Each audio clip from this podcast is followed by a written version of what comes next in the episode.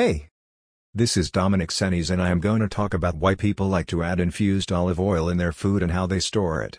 Walking down the aisle of your local supermarket, you will see many options for olive oil, pure olive oil, extra virgin infused oil, light olive oil, and many others that might leave you confused about which is best for you, and which ones you should avoid.